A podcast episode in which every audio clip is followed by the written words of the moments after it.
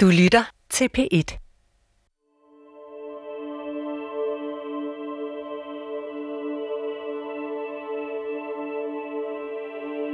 Min barndom har været helvede på jord, men jeg ville alligevel ikke have haft det anderledes, fordi så var jeg måske ikke blevet mig. Og jeg er ret glad for mig. Det er nu to år siden, at Mette og Rune pludselig skulle forholde sig til, hvad de blev udsat for som børn. Mit voksenliv nu giver mening. Hvordan det har udviklet sig til, som det er i dag. De valg, jeg har taget. De kærester, jeg har haft. De følelser, jeg har. Sådan som jeg ser ud i dag.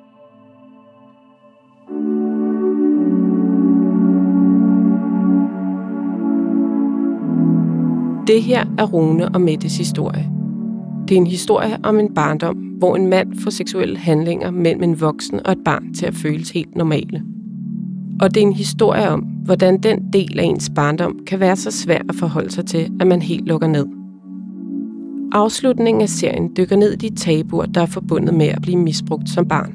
Det er jo ikke sådan noget, man går og snakker om, og det har på en måde for de fleste filtret sig så meget ind i deres selvforståelse og en eller anden fornemmelse, at der er noget med dem, som de er nødt til at skjule.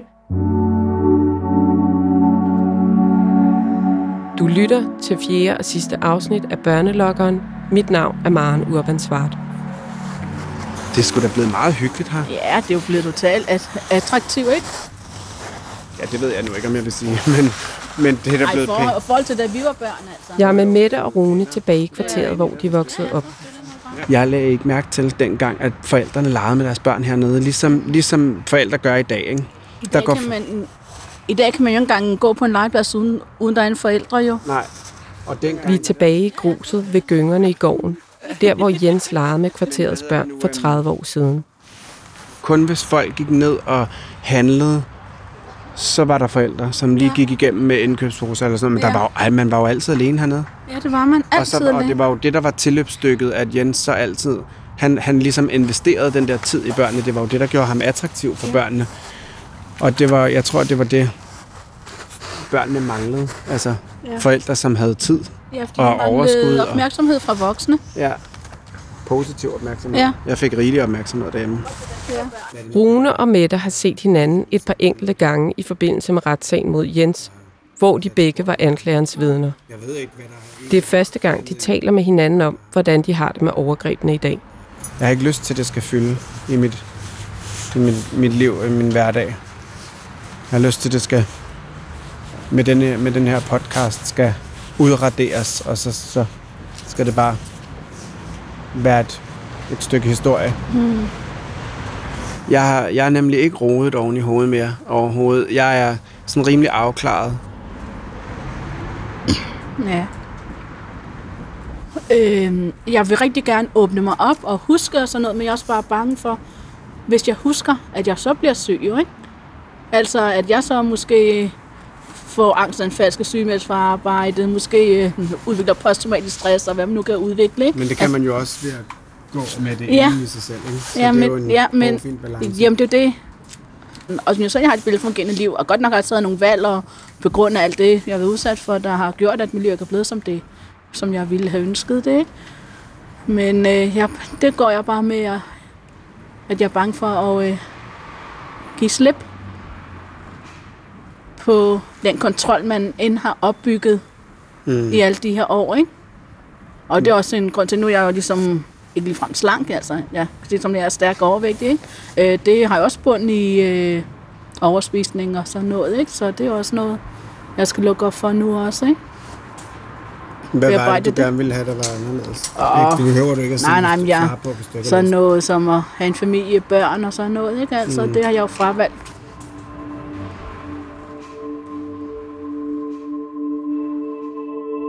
Selvom Mette er bange for, hvad der kan gemme sig i hukommelsen, så vil hun gerne åbne op. Hun vil gerne forstå, hvilke spor overgrebene har sat. Men minderne om fortiden er flygtige, og der er mange sorte huller. Jeg kan ikke huske så meget mere, end det, jeg, kan, jeg har skrevet ned i min bog. Det er svært at forstå, hvordan Mette kan have gemt minderne om alt det ubehagelige Jens gjorde så langt væk.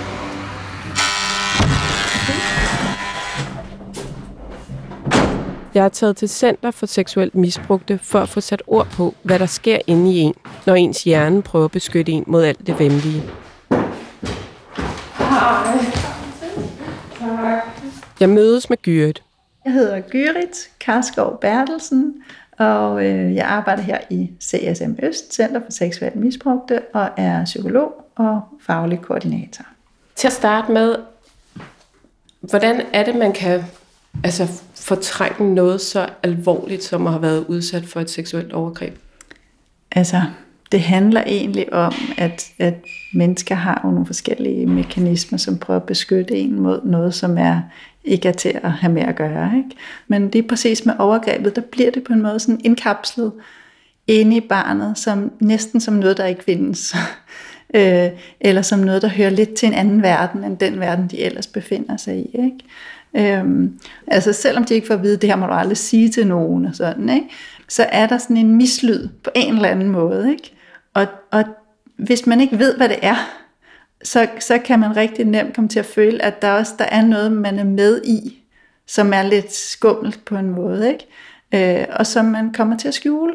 Altså man, så det at overhovedet snakke om, det bliver faktisk rigtig svært, øh, fordi man føler, at det også er noget ved en selv, der er, altså der er noget galt med mig, ikke?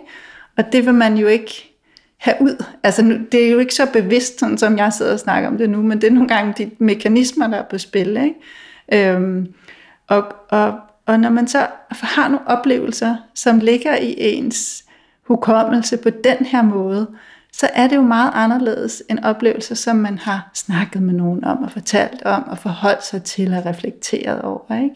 Så på en måde kan man sige, at hele den der måde, det, det lærer sig i en på, bliver meget anderledes. Øh, plus at for mange er det forbundet med rigtig meget ubehag at tænke på det. Selv dem, hvor der også er nogle desynladende gode ting. Ikke? Øhm, og en strategi til ikke at mærke ubehag er jo at skubbe det væk. Ikke? Og det kan være mere eller mindre bevidst. Så fortrængning og sådan lidt mere primitivt benægtelse af, at det overhovedet har fundet sted. Øh, dissociation, hvor man på en måde bliver lidt spaltet fra det. Alle de her ting er jo sådan måder, man på en måde glemmer det på. Ikke? Mette oplever, at der er situationer i hendes liv, hvor hun pludselig bliver påmindet om det ubehagelige, der skete med hende som barn. Det er umuligt for hende at styre, hvornår og hvordan det fortrængte dukker op.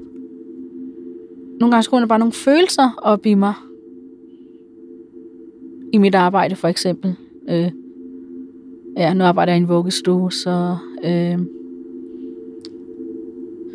eksempel nu, når børnene øh, skal sove, jo, de sover jo øh, efter frokost sover de jo, ikke? Og der er vi jo nede i soverummet jo, og så øh, skal der være en voksen til stede, hvis nu nogle børn vågner, bliver kede af det, så de ikke bliver bange og sådan noget, ikke? Så der er jo en voksen dernede jo, ikke? Og så har vi nogle børn, der bare godt vil nusses i søvn. Og der kommer bare nogle følelser, som jeg aldrig har lagt mærke til før. Og det er nogle af de øh, følelser, der er relateret til overgrebene. Jeg, jeg kan ikke forklare det på andre måder.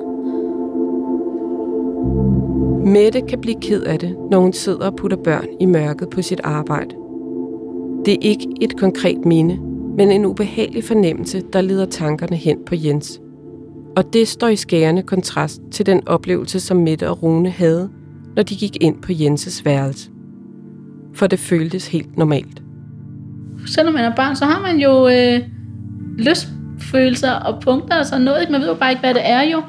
Og når nogen rører ved en, så er det jo dejligt jo. Øh, og, øh, og fordi det ikke var... Han gjorde det til noget, der var forbudt, så var det jo heller ikke forkert jo.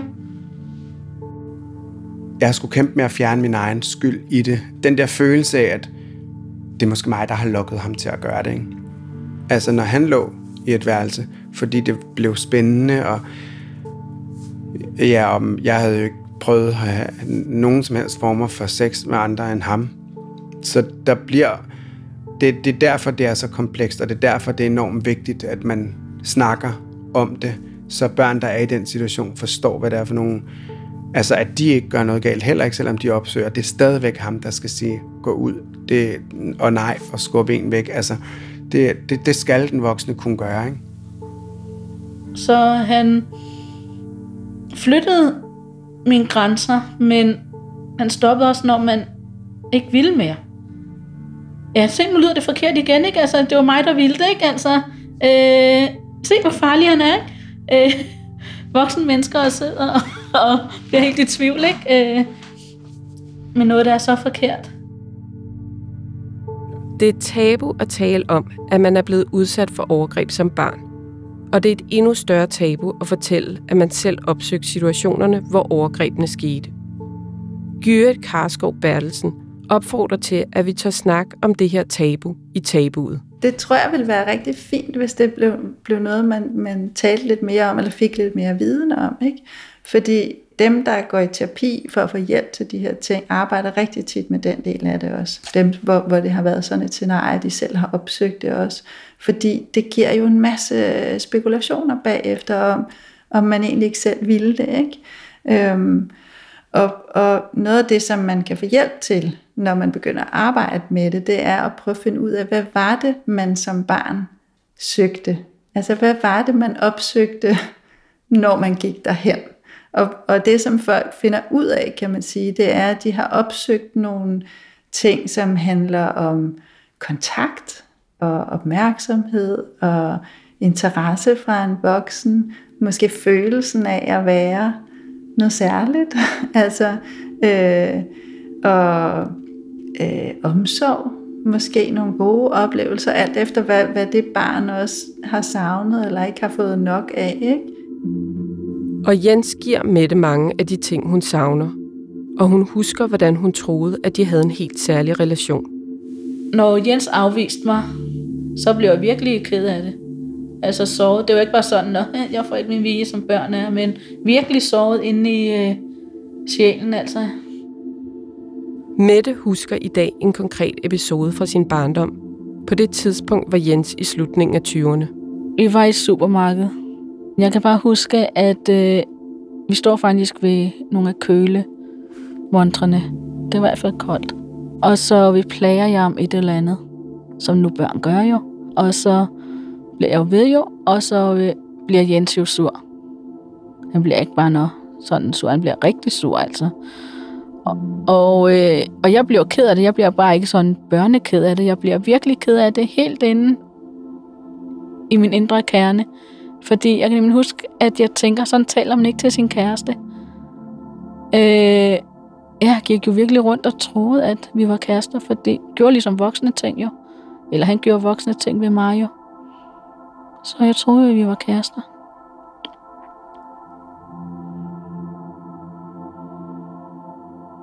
I terapien hos Center for Seksuelt Misbrugte sætter man ord på den relation, man følte, man havde til den voksne.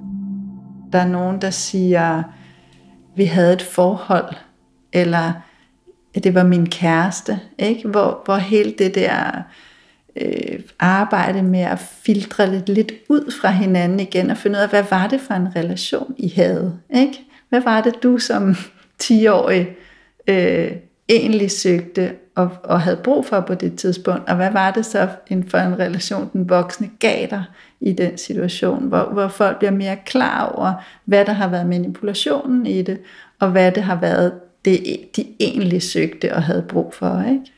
Og det synes jeg faktisk hjælper folk rigtig meget. Altså de, de finder ud af, at, at det var noget andet, de, de kom efter. Ikke? Det var noget andet, de ønskede sig. En anden form for kontakt, som de havde brug for. Men desværre blev det hos en voksen, som misbrugte det. Ikke?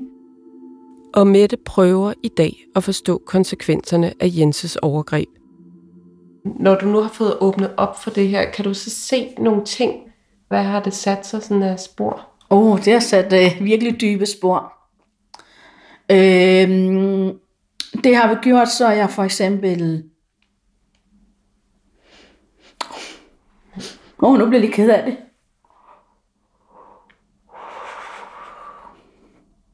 Jeg holder mig fra at svage forhold med mænd. Fordi det har jeg oplevet, at det, de forhold, jeg har haft, de har kun handlet om sex. Og det, og det vil jeg ikke have. Kun sex.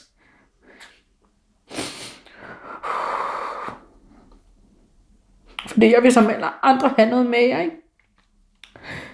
Og det har jo betydet, fordi jeg bevidst, eller nu ved jeg ikke, det har jeg altid set det som ubevidst, og jeg har aldrig vidst hvorfor, men det ved jeg jo nu jo. Øh.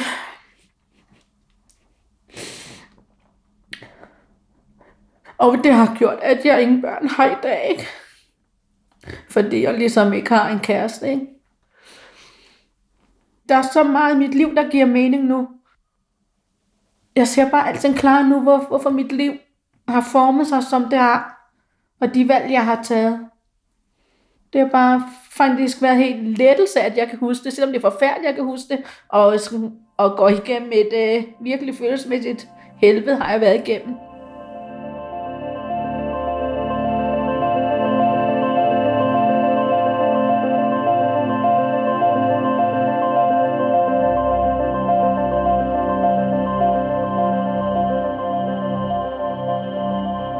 Det var Jens selv, der kort efter sin anholdelse i detaljer beskrev for politiet, hvad han havde udsat en mindreårig pige for. Men han erkendte også, at han for 30 år siden havde forgrebet sig på Mette. Selvom Jens lagde alle kort på bordet, så ændrede han senere forklaring og benægtede, at han nogensinde havde været seksuelt sammen med børn. Er du vred på ham i dag? Øh, der fik at vide, at han øh, trak sin øh, tilståelse tilbage. Der blev jeg vred på ham. Mm.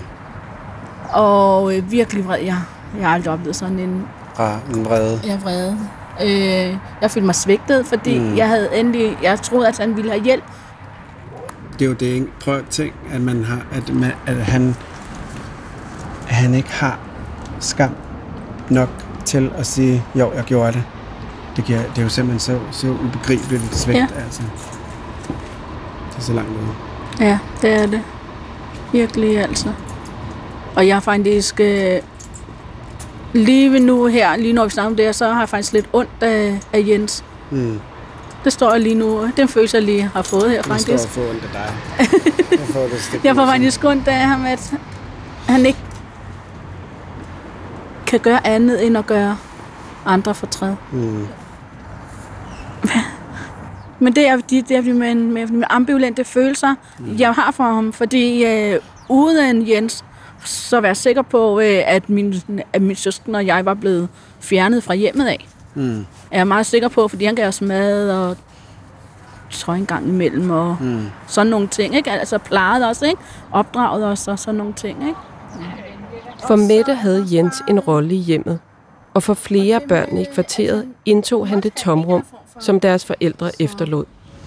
Er du vred på din mor over, at hun ikke opdagede det? Nej, det er jeg ikke. Fordi dengang vidste man heller ikke, hvad... Havde man heller ikke den viden, man har i dag, hvad Mm. mm. pædofil er. Og jeg tænker også, det er også ligegyldigt, fordi ja. Mm, man kan jo ikke gøre fra eller til. Nej, kan man sige. ikke. Og, øh, og når jeg tænker tilbage på min mors omsorgsvægt, så... Min mor gjorde også det, hun havde lært af sin mor. Hun gjorde det bedste. Ja, hun kunne. gjorde det det bedste, hun kunne. Og hvis man ikke har lært empati, omsorg, så kan man heller ikke lære det som en voksen. Det kræver i hvert fald meget. Ja, det kræver virkelig Men, meget. men det er jeg er fuldstændig enig. Altså man kan sige, jeg har, jeg har, jeg har jo konfronteret min mor med, med hele min barndom. Øh, og for mig var det afgørende, at hun accepterede min version af min barndom. Og der, jeg tænker jo det samme, for jeg kan jo også sidde nogle gange og se et billede af min mor som barn, og så bare sidde og vræle, fordi jeg ved, hvad hun har været udsat for, og så har hun jo kun... Hun har også gjort det bedste, hun kunne, og er jo ked af, at hun ikke gjorde det på en anden måde. Men selvom Jens udnyttede det tomrum, som forældrene efterlod, så ser Mette i dag ikke kun Jens som en manipulerende overgrebsmand. Der må have været et eller andet med Jens, der også er godt i ham, ikke? Altså, øh, han måtte have en eller anden form for kærlighed. Altså en sund kærlighed på en måde, når han beskyttede en også, øh, og hjalp en med lektier, og ja, så derfor er jeg faktisk så svært ved at være vred på ham. Du har fandme et godt hjerte. For jeg synes, det er vildt smukt og sødt og vidunderligt, at du har et hjerte, der alligevel kan sige, at der må jo have været et eller andet. Fordi at samtidig så kan man jo også sige, men hvad fanden er det så, der har været fra hans side? Fordi Ja. han ved jo, hvad I kom fra. Og han vidste jo godt, det ikke var, at Ja. det var forkert, det han gjorde. Jeg går med tanken om, har jeg tilgivet ham, eller bærer den af? Det kan jeg ikke finde ud af.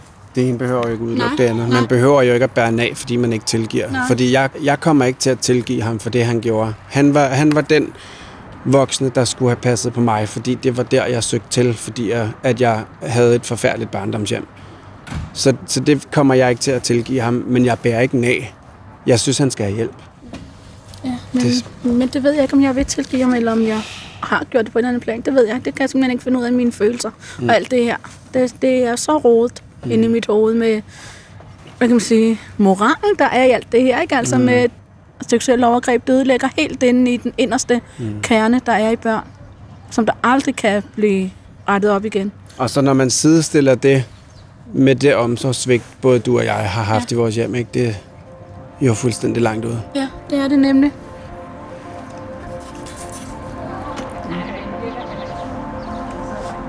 Her står Mette og Rune og kigger tilbage på alt, der skete for 30 år siden. Kvarteret har fået et ansigtsløft, og legepladsen med gyngerne i gården er ny. De står nu med voksne kroppe, men indeni vil oplevelserne fra barndommen altid være en del af dem.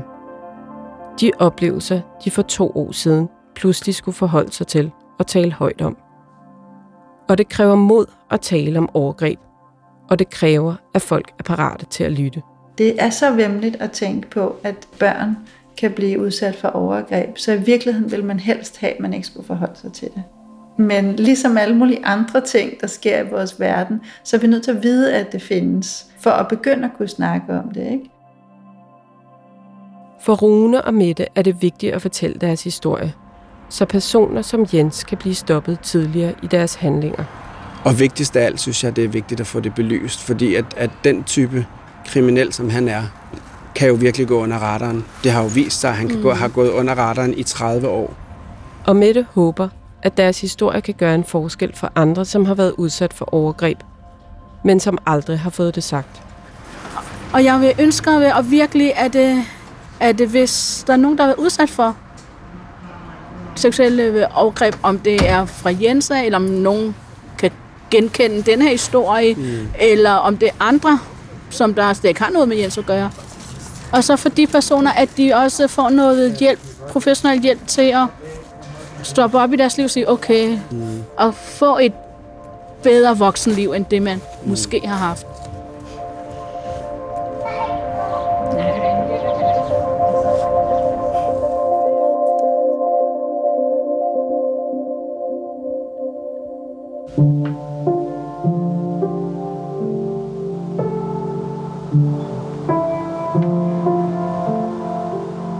Her slutter Rune og Mettes historie. En historie, jeg første gang stødte på en januardag i 2019, hvor jeg som journalist befandt mig i byretten i København. Jeg var kommet i god tid, og foran retslokalet hilste en midalderne mand på mig. Han virkede venlig og så helt almindelig ud, og sad afslappet og ventede på at komme ind i lokalet. Jeg troede, at han var domsmand eller en borger, der nysgerrigt var kommet for at overvære en sag i retten. Men det var han ikke. Han var anklaget i sagen.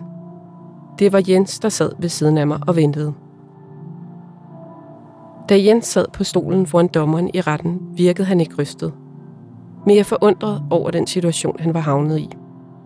Jeg hørte ham fortælle, at han havde forkælet mange børn igennem tiden.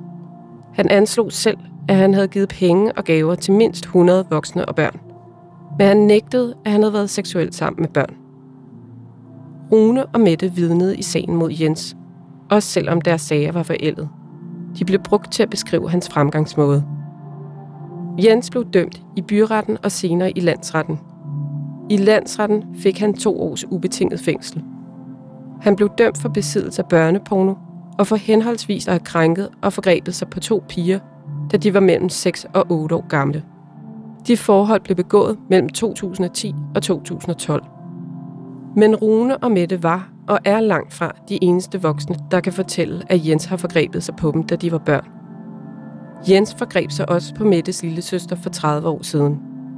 Og under efterforskningen fandt politiet frem til mindst fem andre voksne, der fortalte, at Jens havde krænket eller misbrugt dem, da de var små.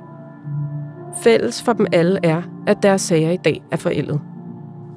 De ofre og pårørende, jeg har talt med i forbindelse med arbejdet med podcasten, frygter, at flere børn og voksne har været ofre for Jens. Også politiets anklager i byretten, Anders Larsen, forestiller sig, at det kan være tilfældet. Ud fra øh, den tilgang til øh, de ofre, vi har identificeret, så kunne man sagtens forestille sig, at der var flere. Men altså, det bliver jo for min side bare en forestilling, så jeg kan ikke sige mere. Men altså, hvis man er kommet i det samme område i 30 år, kunne man da godt tænke sig, at man havde haft den samme adfærd over for flere end dem, der er identificeret.